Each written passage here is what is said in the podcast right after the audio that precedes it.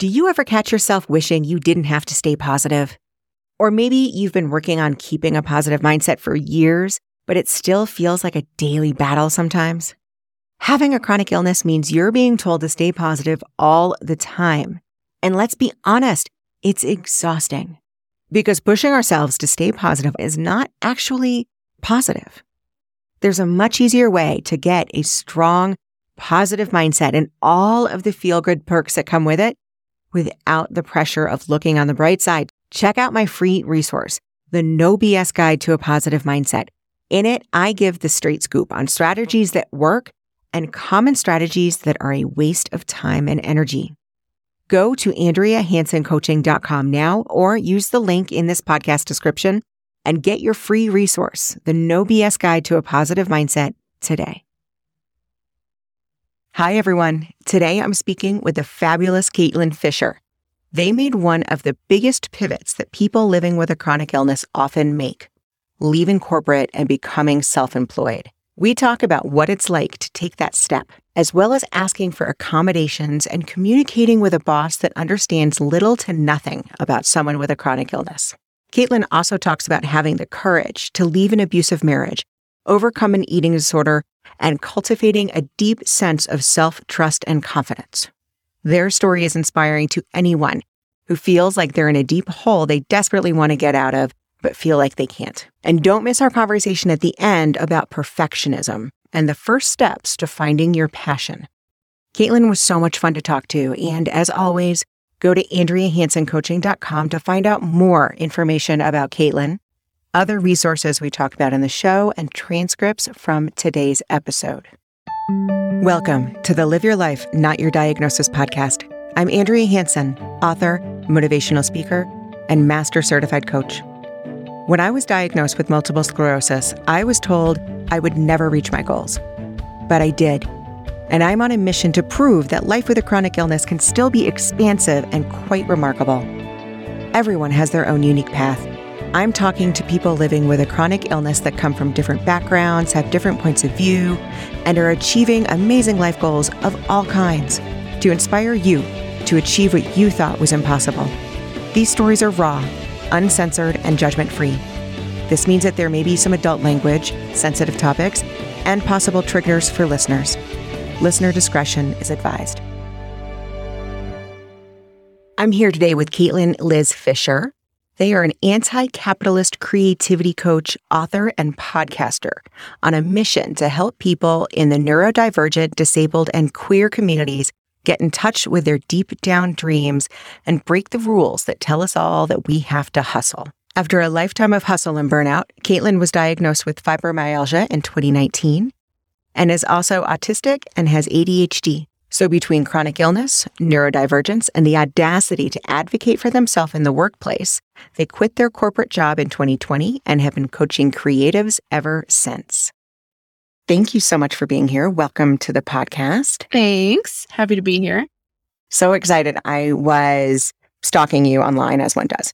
Gotta go see what the vibe is. That's right. That's right. And I was so super excited because I saw so many things that I think people are really going to resonate with, so many different perspectives. And I just cannot wait to pick your brain about something. Yeah, awesome. Yeah, please pick my brain. Love it. So, one thing that I think most people, especially here in the States, can vibe with is this hustle culture. You were in corporate, right? Yes. Yes. Yeah, I was in marketing. I was a content manager for a multi-million dollar national reach household products brand. It's a greenhouse. So lots of flowers and plants and stuff like that. So it seems nice. Yeah, yeah. See, seems nice. Uh, you can go like look at the flowers and all this stuff and like play with the plants and like one perk was free plants, which was very nice. But the the anti perk was the workload and the fact that like marketing just sort of got like bombarded with to dos from people and like nobody followed the process to give us enough time to do it. It was always like I need this right now. And it was it was very frustrating. Yeah. Yeah, it you know, I had this I worked in in corporate for a while and it's so funny when you work for a company that from the outside seems really cool. Like Yeah. I get free plants and it's so nice. And I thought it was the same way. And uh, then you peel back the layers and you look at kind of what your day to day actually looks like. Yeah. And it's overwhelm and hustle and competition and getting things out. It is. And a giant red flag to watch for is we treat you like a family. Cause like it was it was family owned, right? And that really appealed to me as like a person who didn't like big corporate structure stuff. I've actually only I think worked full time for family owned companies. And one of them got bought out by a corporation. So I can tell you that like both sides of that sucks. I am not cut out for employee life. I just. I I show up with a lot of audacity and bosses hate me. So that that did not jive well. But yeah, being part of the family meant like do do what we say like right now. Like you don't need your procedures cuz we need our uh, personal Christmas cards made by the department. Yeah. Well, I think that one of the interesting things, and it certainly happened with me, is that this idea of going and working the nine to five and being in whatever environment it is, it doesn't matter if it's huge corporation, family owned, uh, you know, free gifts. Like I worked at a company that worked with celebrities and we got like free tickets everywhere. Fantastic. Oh, that's, and that's nice. yeah, see? Yeah. See? It sounds like it's the, nice. the price of your sanity. It's the price of your sanity and it can really, it can creep up. And so it can be really hard, especially, I mean, it's hard for anybody because we always have, everybody has circumstances, everybody has things. Yeah. It can be especially hard for people who have a chronic illness or who are soon to be diagnosed with a chronic illness.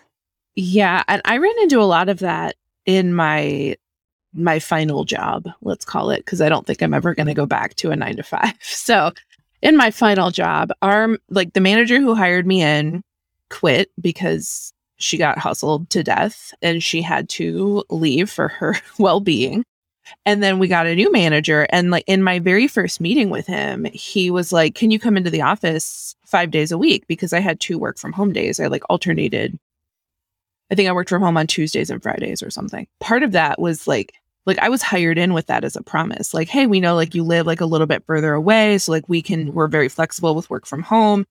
And then I was diagnosed with fibromyalgia and so those work from home days became very important to me to like maintain my body and not have to be like commuting all the time because it was it was a kind of a long drive. And just like right out of the gate he's like, "Can you come in full time?" And I was like, "No." like those are those are accommodations. Like I require those days and like that's part of my employment here. And I felt kind of embarrassed because I started to cry in the meeting because I was like very upset. He just came in, he was like, "Hi, nice to meet you. I don't care about your needs." And that upset me like a great deal. Really? Why was that upsetting? Uh, right. I wonder why. Uh, that sounds just normal. And it was, I mean, it was really like dehumanizing because he didn't understand why I had worked from home days. And he actually, we later figured out, he thought that those of us with work from home days were only working part time. Like he thought we weren't working from home. He assumed we were just off those days. And I'm like, I literally track my hours. I am as productive or more productive than I am from home. And he was like, Oh, I didn't know that. Why didn't you ask anyone? So he just comes in and sort of ruined my day. And he he really like did not understand sort of like the the balance, like the need for that. A yeah. lot of people have no idea. It was it was a lot. So for those reasons and many more, I eventually quit in the middle of a pandemic. So that was great. Well, yeah. yeah, and he was totally floored when I left too. And I was like, "We've been having like conflicts for like a year." And he's like, "I thought that was water under the bridge." And I'm like, "It was masking. Like you you you, you I can't tell you about the autism cuz you'd freak out, but like acting." And let's just, as a side note, you don't have to tell him, right? Like, Right. we don't need to go into our employers and be like, hey, before you hire me, let me just let you know that Right. I'm disabled in in these ways. my hunch is you say they didn't like me and I was a bad employee or whatever, but I'm like, no, you weren't. You were just advocating for yourself. Yeah. But self-advocacy looks like being a problem. Yeah. in the Yeah. workplace a lot, especially the more you diverge from like the norm. So, you know, like I'm very queer and they sort of like pretended that that didn't exist. I'm like, I have a bunch of facial piercings and a, like a side shave. Like you should know, but um, I am fat. I am femme.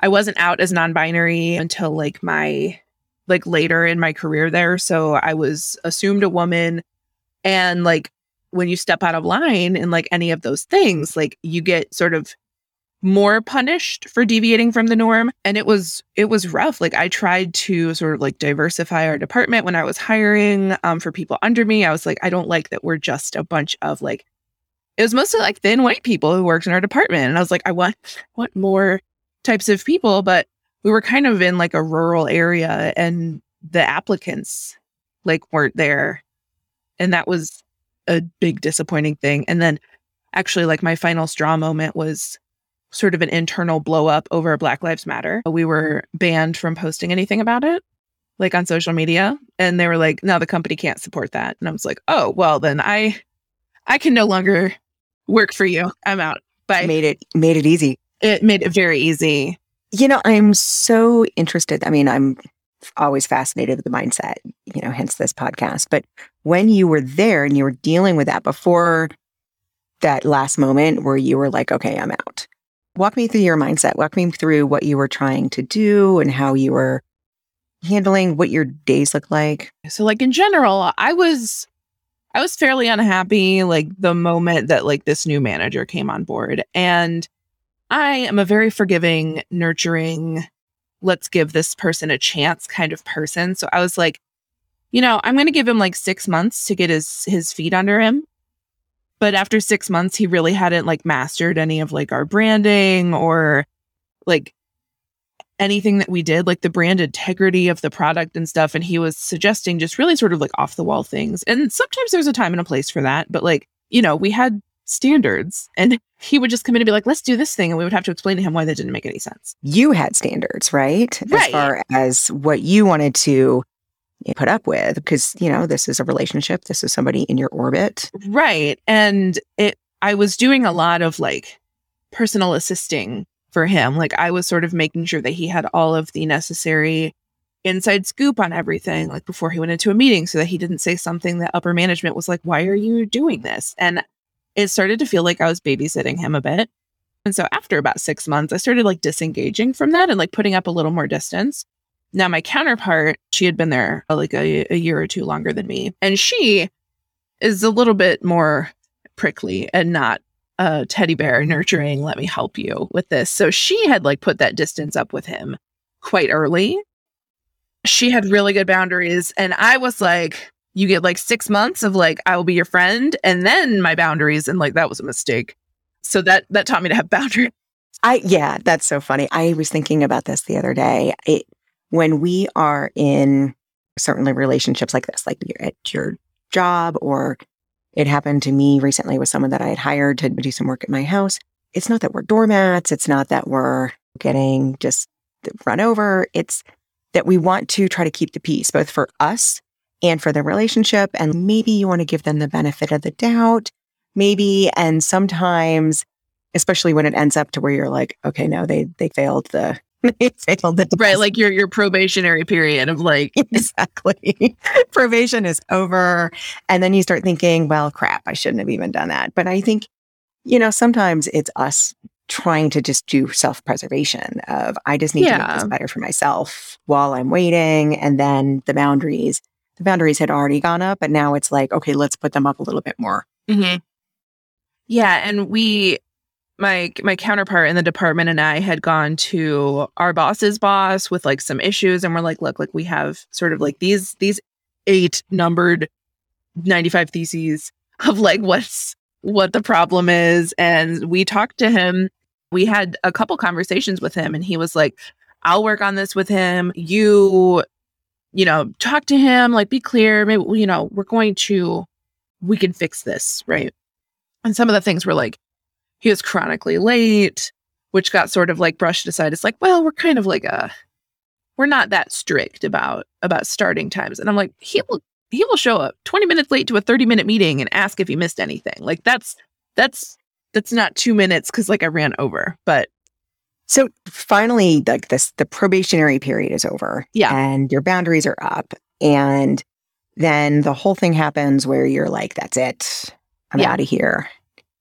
I think that is something that is such a, a brave thing because I'm the same way. I left corporate culture. congratulations. A lot of people want to, especially again when they're dealing with some kind of a chronic illness and they're in a culture that doesn't quite understand or they don't even feel like they can talk to them Yeah. and help them understand. That is, it's a big leap. It's it's huge, it's enormous, and it can be very scary. How were you? Were you already thinking of where you were going to go next, or were you're like, that's it? And then all of a sudden, okay, now what do I do? What did that look like for you? A little bit of both. So I decided in early June 2020, like I want to say it was like June 5th or 6th or 7th, like the first week of June. We had this blow up over Black Lives Matter. And that was when that was after George Floyd was murdered. So like Black Lives Matter was everywhere. And like lots of brands were standing up and like yada yada yada. So um that happened then and I told myself like okay, I'm going to apply to all of the jobs. Like I am leaving this place by the end of June. And I gave myself a deadline that like with or without a job, I was giving my notice by June 30th. And I applied to I want to say like 80 jobs. It was so many. I had a couple cover letters that went out with like other jobs like referred to in them because like I was copying and pasting so much. And I'm like, oh no. and I got like a few like emails back that were like, hey, like you're super interesting. Like we really like you. We're gonna keep you on file, but like we're going and like, you know, we want somebody with a little more of this or a little bit of that. And I was trying to make the leap into nonprofit communication. So I was like, okay, I'm not doing this family owned nonsense anymore. I'm not doing corporate culture. I will go into nonprofits because nonprofits are good, right? They have their problems just like everything else. we don't have video on this podcast, but Caitlin can Yeah. see me. Yeah, there, there, was, there was a phase. So I'm applying to all these jobs. I'm like, yeah, I can do marketing and communications for a, a nonprofit. Like, it'll be awesome. I'm playing like feminist organizations and like teaching girls to write and like be empowered and stuff. And I'm like, yeah. And I was super jazzed about all of it and didn't get any interviews, like 80 jobs, no interviews. I was a little miffed, but that's okay. It's, it was a pandemic. It's hard especially when you're looking for a remote job and so your competition is the entire country Right. or even like Or even the world. internationally yeah yeah.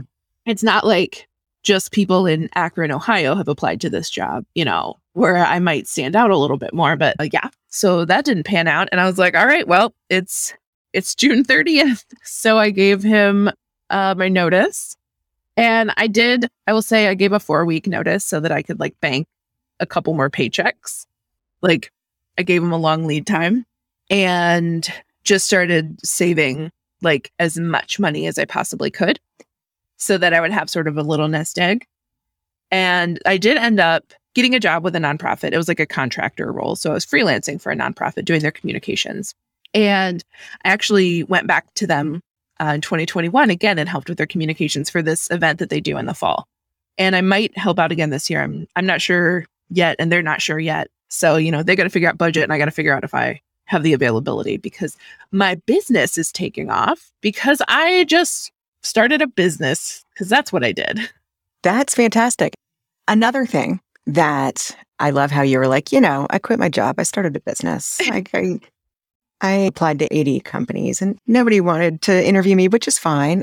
I love it because to me, like that is, that is like the essence of your mindset. It's like this, this resilience and this confidence of like, I just, I'm actually just quite- it. amazed at my confidence regularly because I used to be.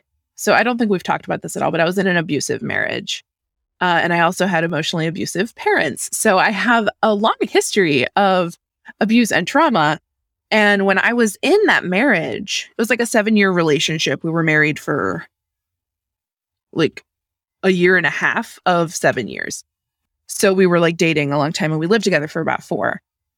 And I was very like meek and mild and small and unconfident and depressed when I was with him. And I I didn't really have confidence in like my abilities. He sort of took credit for some of them. He was like, I'm making you a good writer because he like introduced me to a freelance contact. And so I started freelance writing. And that's actually eventually how I made the leap into marketing full time. I don't have a marketing degree at all.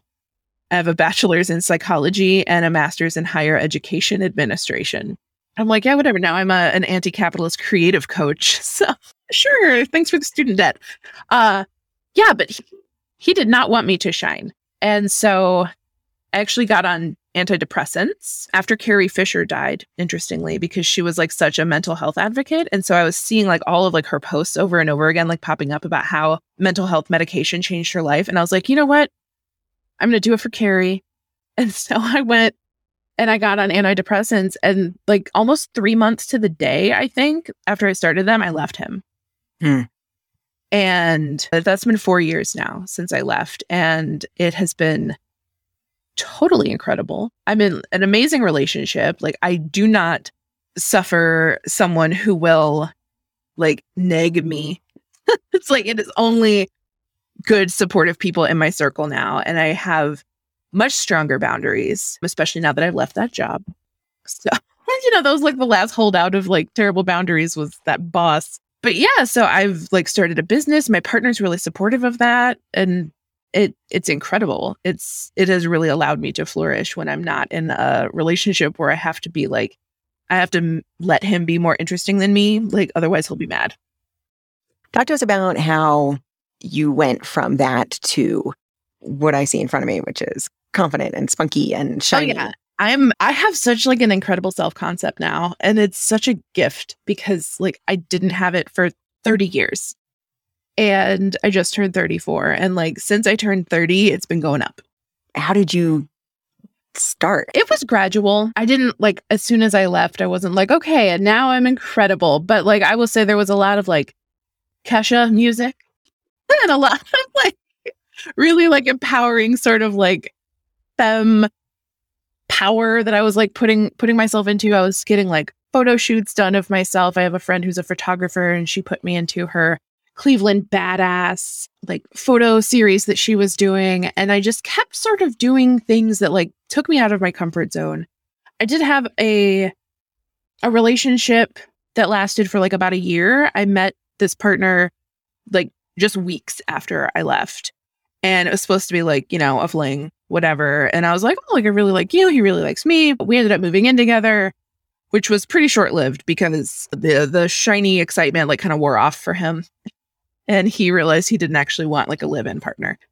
And he also i entered eating disorder recovery mm-hmm. in like february 2019ish so i realized i had a lifelong eating disorder. I'm just like i'm just gonna keep dumping all my, my like sad story into this podcast. I'm like oh did i mention this? Did i mention that?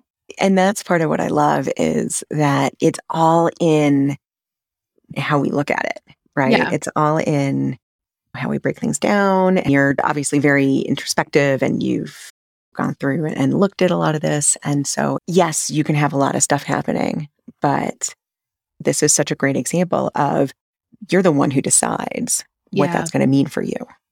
That's it's a very powerful decision to make. I would say a lot of my confidence probably started kind of more skyrocketing after eating disorder recovery actually because I stopped hating my body. So, I was raised very diet culture, very fat phobic. My mother put me on diets like when I was very young, like 12, 13, 14. I started dieting. And so I have damage from that. And I I lost close to 100 pounds and looked like miserable. Like when I look at photos of myself at the time, I would have said that I was like glowing and confident, but I look like if you asked me how I was doing, I would burst into tears and pass out. Like I just looked so tired and just so empty. And now I'm like, look at like my little chubby cheeks. I love them. Like they're rosy. I feel really good in my body, even though it's larger, because I have done so much work to like let go of that part of my life. And like when 80% of your thought processes are about I need to lose weight. I need to exercise today. I need to watch what I eat. Oh, I need to make sure I drink my water. Like, seriously, my whole life was about losing weight. And it turns out when you stop making your life about losing weight, you can make your life about a lot more cool stuff. Yeah. And like, it was like a void. Like, and what, what rushed to fill where that was was like self love and ideas and creativity and like loving myself. And I was like, oh, cool, great. I'm never going to count a calorie again in my life because like this is way better. Right. Yeah. It, you know, it, it just goes to show when we focus on something, even if we think what we're focusing on is, quote, good for us or society has said it's good for us, it's going to be what creates our life. Like you said, 80% of Yeah. your thoughts we're going to. I mean, it it can consume us and actually work against us. Like, and I like some exercise. Like, I love to stretch and do yoga, and that even helps with my chronic pain. Like, it, my pain settles in like my low back and my hips a lot. So, when I do like a little bit of yoga, that really loosens that up and like stretches out my legs. And that's awesome. And we just got a dog a month ago. So now I'm like walking. And I did have to like work up to like being able to take her on longer walks. And that's something I've struggled with as well because I used to run Mm-hmm. and I've run two half marathons. And like that's a lot of running. like you have to train a lot. So I was regularly doing like four, six, eight mile runs like in the morning before Yeah. I ate, which please eat, everyone. everyone listening to this, please eat, uh, especially before you go run eight miles. Like I would eat a normal breakfast, which was a weight loss meal replacement shake, right? Hmm.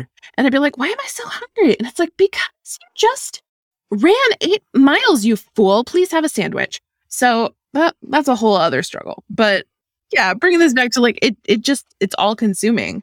And so now what's all consuming is like, I wake up in the morning and I'm like, my life is amazing and I'm so happy I get to live it. That changes everything. If you think that every single morning, like you have no option but to be thrilled about your life. Yes. Yes. I used to run a lot too. I loved running until I didn't. I think is just getting older and creakier. But it's the idea, and I love that you're doing this. It's this idea of used to do all of this stuff, and now maybe we can't because of things like our chronic illness or other factors in our lives. And you don't have to mourn the loss of the fact that you're not running anymore. You know, sometimes I'm like, ah, man, I used to love running and I can still remember you get that runner's high and it's real. And I still can like feel what my body felt like when I was running. But fast forward to now, that's not going to feel the same way. that's not going to be like if I started running, that would not be the same experience. And it's okay because there's other things that you love doing. Yeah, that's a really good reframe of it because I've definitely struggled with the like I used to.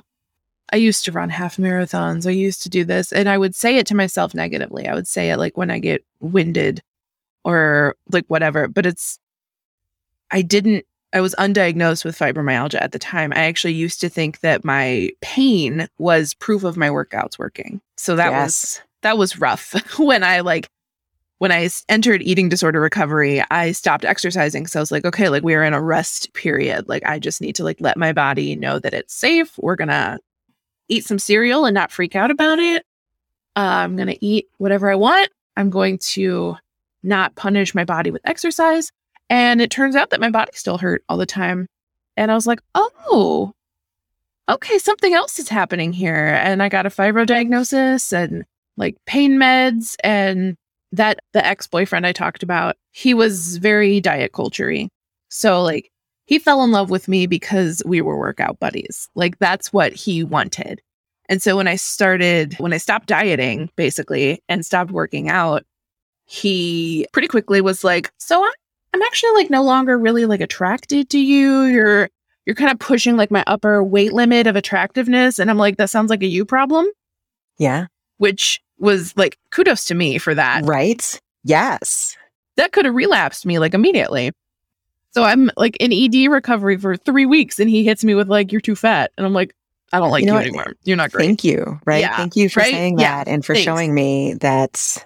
Yeah. But he, as I was getting my fibro diagnosis, was like kind of like crocodile tears, like crying. And he's like, I just, I just hate to see you in pain and not doing anything about it. And I'm like, I'm on meds. I bought a new car and I got a new mattress. Like, you're just mad I'm not working out. like, call it what it is because you're being a doofus right now. Yeah. So, fast forward, you are not in corporate, you are opening your business. Yes. And you are finding out about the fibro and you are looking at kind of this whole new world. Mhm. And also, what I wanted to, what- what I love is that you bring to the table this this perspective of being neurodivergent. Yes. So, talk to me about that. What is the the mindset look like with having a chronic illness, which is everyone listening knows that that is no small thing and impacts daily. You're looking at getting your own business started, which is a whole thing in itself. Mhm. And you're also, were you already diagnosed? Did you already know? So I am, I do not have an official autism diagnosis. There's actually a lot of structural barriers to being diagnosed when you are female or assumed female, assigned female, because it doesn't present the same way that it does in young boys. So there's a lot of sort of barriers to that. And already having dealt with like barriers to chronic illness treatment and everything, I was like, you know what? I know it and that's good enough for me.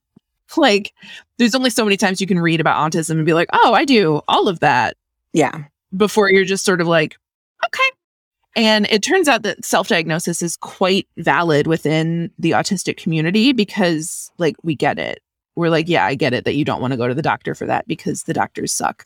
A lot of science still and things that diagnoses are based on were based on research done with men. Yes. And so it's hard because we have different Yes. symptoms. and also because of like the socialization of young girls to be nurturing like you know look back to the way i acted with my boss is i was like okay i will meet your needs. Here you go. I will go outside my job to meet your needs for you because you are the authority figure i guess whatever. And that also comes from like a traumatic past right? Because if i was useful i was valued.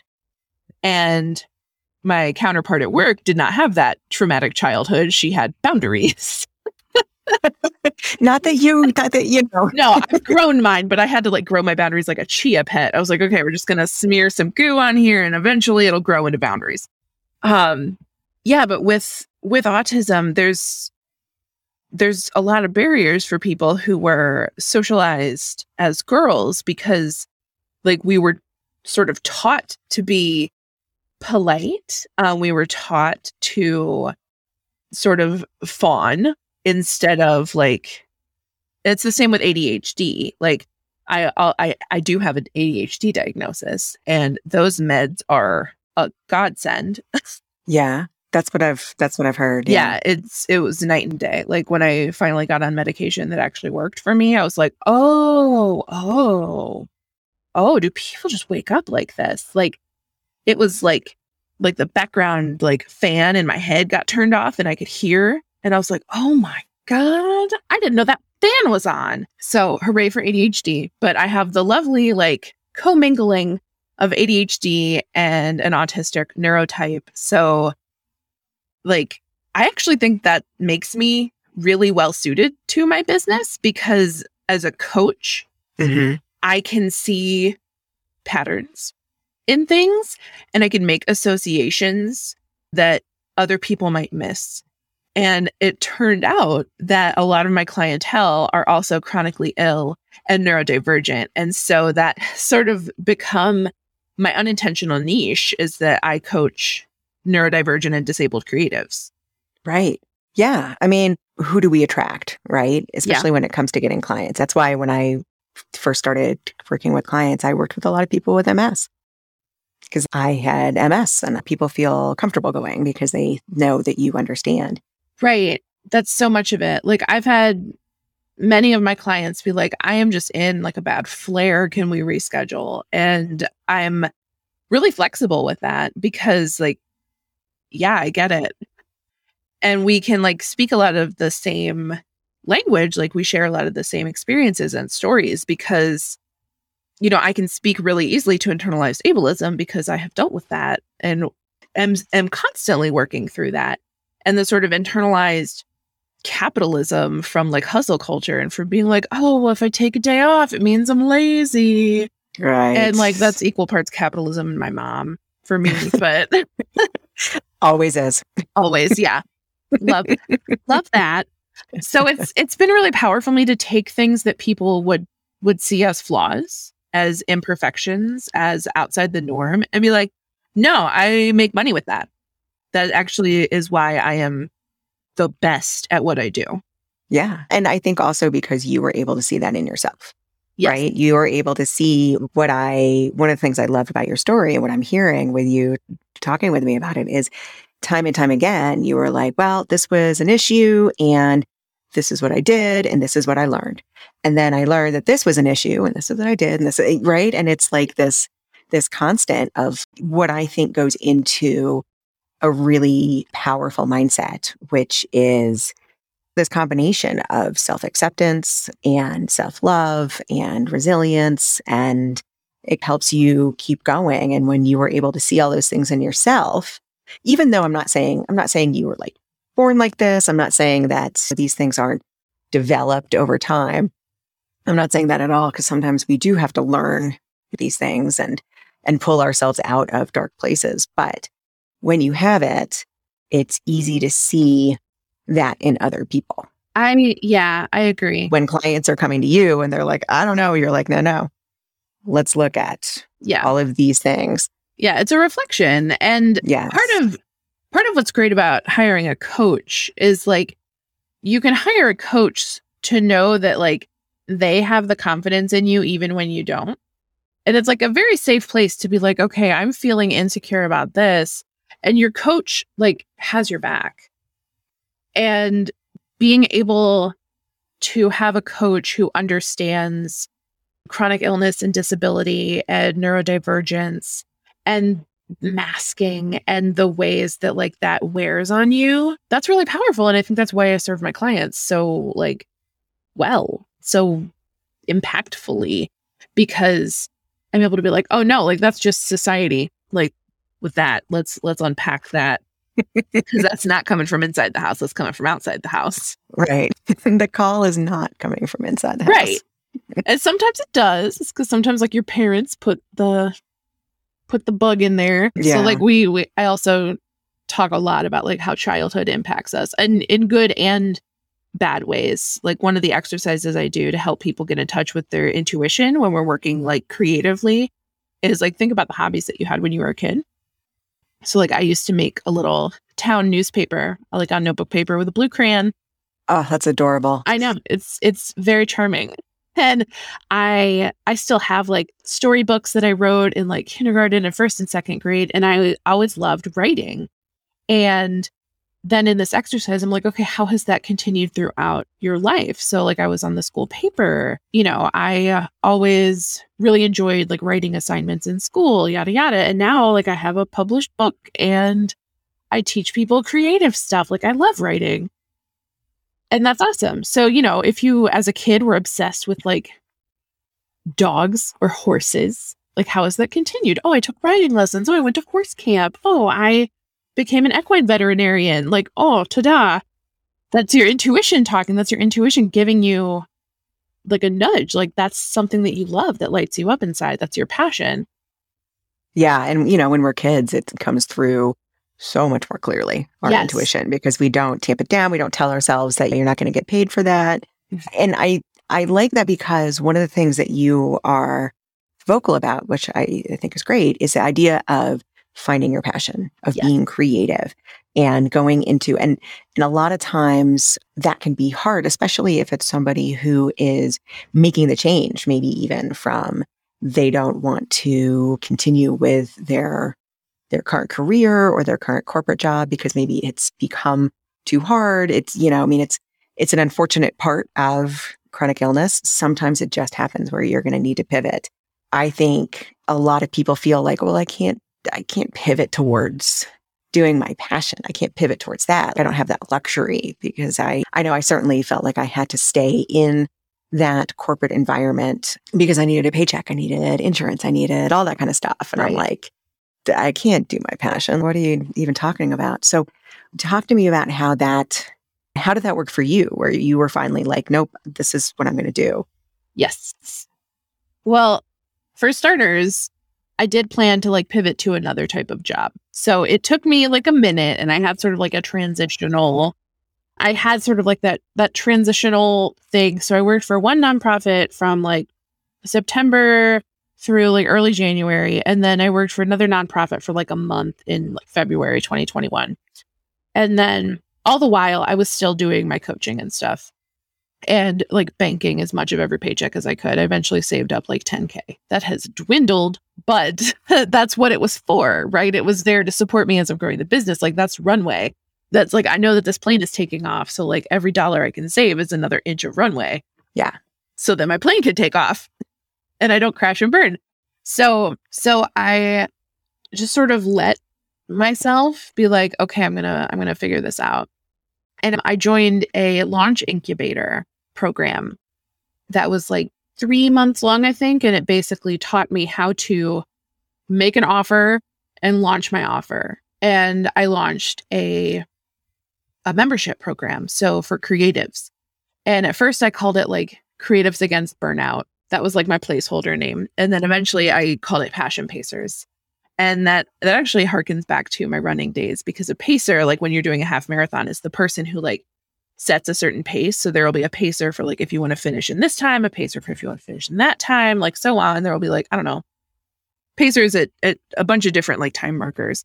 And they're just there in an official capacity to like for you to follow them because they they know that they're going to hit this mark. They've done this before. And so you just match them and then you get where you're going in the time that you want. And I was like, I can do that because I I have done a passion thing. I started a business. So like I sort of developed like this framework, which is currently under redevelopment. I'm going to be re- redoing the curriculum and like re releasing a bunch of incredible things. I'm very excited about it. That's taking place in the next month or so. But basically, was like, okay, I can teach creatives to prioritize their creativity. And it's it's been really cool. We have like about 20 members right now, but it's it's growing and it's actually pretty stable. Most of the founding members have stayed in it for over a year now. So that tells me that it's it's doing something. And actually, a lot of what we work on is not creative projects, which I thought it would be, right? I thought it was going to be like, oh, this week we're all working on this thing, right? No, it's rest.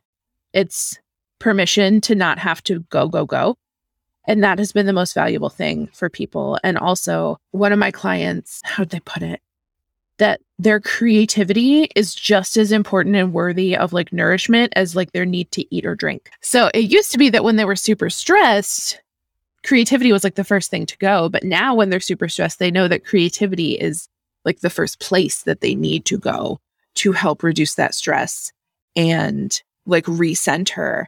And that has been such a powerful shift for so many members but the most valuable transformation has been like permission to to do something just for yourself uh, permission is so beautiful i love permission i love giving people permission to give themselves permission is you know and it and i love how you put it where i think with creativity a lot of times people think i have to start writing or I have to go back and ride horses. But it, it doesn't even have to be more than just a little something for yourself. One of the things I think that really fosters that is the idea of quiet. And, and sometimes that is hard. Stillness is very difficult. Stillness is not that I'm not saying that in this little like, oh, just sit and be quiet and let yourself rest. That can be in itself so hard. It's it's very hard. It's it's hard for me. It's something that I'm still working on and practicing because I I always want to be working, especially now that like I'm self-employed, right? So I'll feel like, well, if I'm not currently offering someone a product, then I I'm not going to make any money and I'm going to die in the street. I mean, you have to sometimes you have to talk yourself down, but you know, like we talked about earlier where your own personal reality comes from you. It comes from your mindset. It comes from your thinking. It comes from a lot of other things, but it comes from, from you. And so sometimes, and I did this, I think a lot of people can, um, relate. It's you leave the big corporate hustle culture, you leave working for somebody and you're doing what you love. If you haven't necessarily dealt with everything that you bought into, because we all buy in mm-hmm. to things or else we wouldn't be in it to begin with. If we don't deal with that, then all of a sudden, even this beautiful passion project business that we're working on becomes our own personal hustle.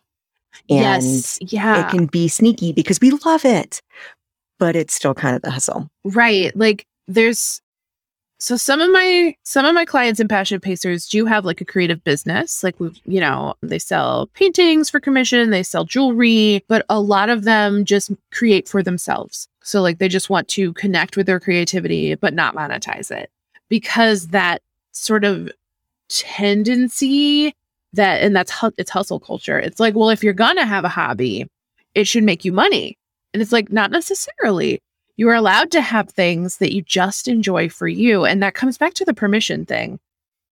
Like you have permission to not monetize your hobby.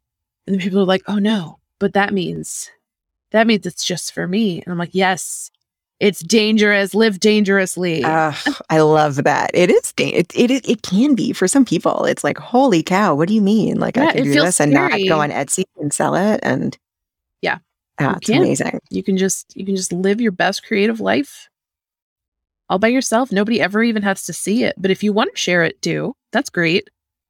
Like I have a friend who I have this tendency to be like, "Oh my god, you could sell that." And I have had to like train myself off of it because she has no desire to do that. She just she takes art classes because she loves it.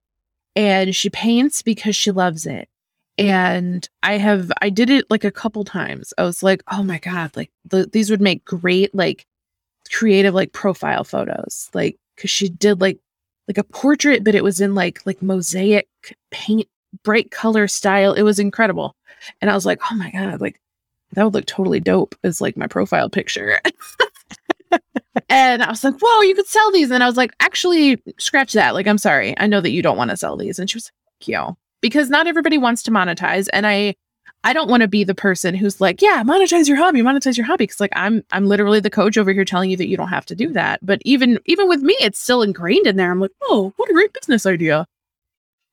yeah.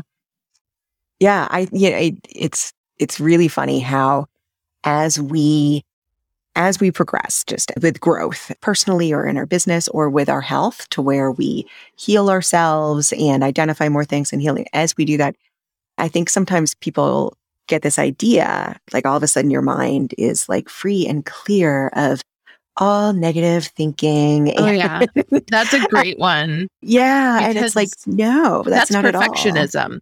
That's perfectionism. That's thinking I must be perfectly healed before I can do this that is thinking like I have to be ready in every way. And there is so much power and joy in just doing it messy. Like if you're a mess, just do it anyway. Like just love it anyway. Like you there's no way. There's no way you can fix your entire life in order to have earned a creative hobby or a passion. Like you no, you just have to get out there and do it wrong and then learn. Yeah. Or even not even uh, to earn any kind of a, how many like earn validity. Yeah. Right. To earn your spot in the world. And how many thoughts do we have in our heads? With tens of thousands of thoughts every single day. Yeah. And there's going to be a few in there, like you said, where it's like, oh my God, you should monetize it. And then you catch and you're like, oh, wait, hold on. Yeah. The, the, the act of, of catching the thought is very powerful because it is like having a negative thought doesn't mean you have oh, messed up, right? It's like, oh no, yeah. it's noticing that thought. It's saying, oh, wait, I don't believe you. Or, you know what? I just had that thought and I don't care, right? Looking yeah. at it even with like a completely neutral, there it is. Look at me. That's my favorite thing. Like, look at me saying that. That's, that was, that was interesting. Look at, look at me having that thought in my head and, and not attaching immediate weight and importance and validity to it. Yes. And but and and so I think that's I, I love that you brought that up because it's like, yeah, here's somebody who is helping other people with these, you know, big, huge parts of their lives. And you're still saying things and thinking like, oh, wait, hold on. Yeah. That's not, that's, that's part of this whole backstory. Yeah. And then even as a coach, you can take that and be like, oh no, how dare I coach when I still have things like that? But anytime I mention that to my clients, they're like, yeah, that's why I like working with you because you're not on some like pedestal acting like you're the expert. Like you're still Right. doing this work on your own, like beside me, and also helping me stay accountable to my work. Mhm. And there's just really something to be said for coaches who are messy, like right next to you. Like I'm, I'm always going to be messy. Like I'm always healing.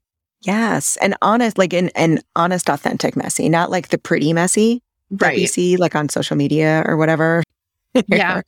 People are like, oh, excuse the mess. And it's like some immaculate living room. Like I hate excuse the mess or like, I hate that. Like, oh, pardon the picture. And I, I catch myself doing it too, but I'm like, oh no, pardon the pop cans. We live here. Like right. we, we had soda last night and didn't clean it up yet.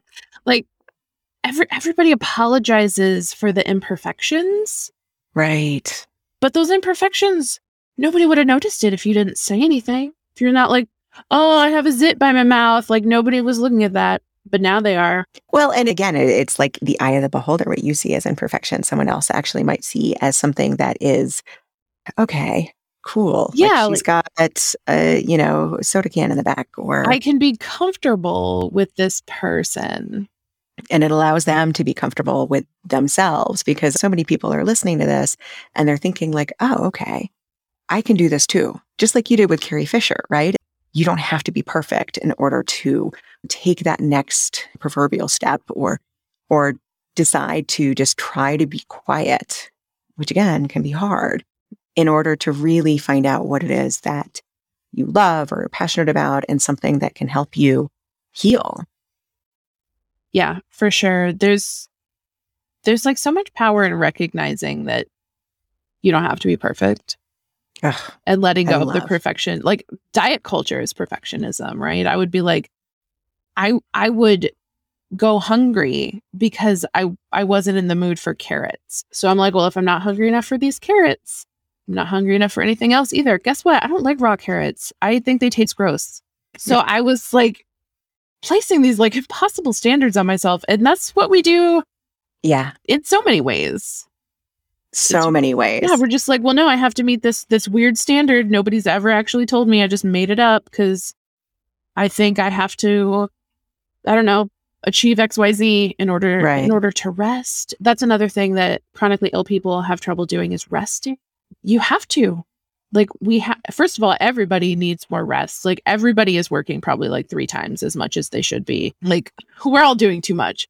I love I love that. It's rest is eh, so important and I think it's valued, but I think a lot of people don't give themselves those permissions because it doesn't fit in or it doesn't look right to other people and and I think a lot of times especially when there's a chronic illness where there's fatigue or chronic pain or something you feel like you're not doing enough as it is. I think that's a beautiful place to come to is realizing that rest is so important and giving up the perfectionism is so important and just uh, giving yourself permission to just be. Like you don't even have to be something, just be. Yeah. Just just be you like you don't actually had a post on my instagram recently which you might have seen in your stalking but i was like you don't you don't have to have a superpower like you don't have to be the exception you don't have to be incredible like you just have to be you I love that. Caitlin, thank you so much. I You're feel like so I've taken welcome. way too much of your time, but no could talk to you for like another three hours. But okay okay. yeah So tell everybody. Fantastic. Tell everybody where they can find you. Yes. Okay. You can find me on Instagram at Caitlin Liz Fisher. You can subscribe to my podcast, Run Like Hell Toward Happy, where I talk about all things creativity, anti hustle, being awesome. I would say the best place to go right now is to get on my email list because I have a lot of cool stuff coming up in May. And I have a, another training called How to Prioritize Your Passion and Still Get Shit Done. I love it because Yeah. You are getting shit done. Yeah, I'm always doing stuff. Like You're, yeah.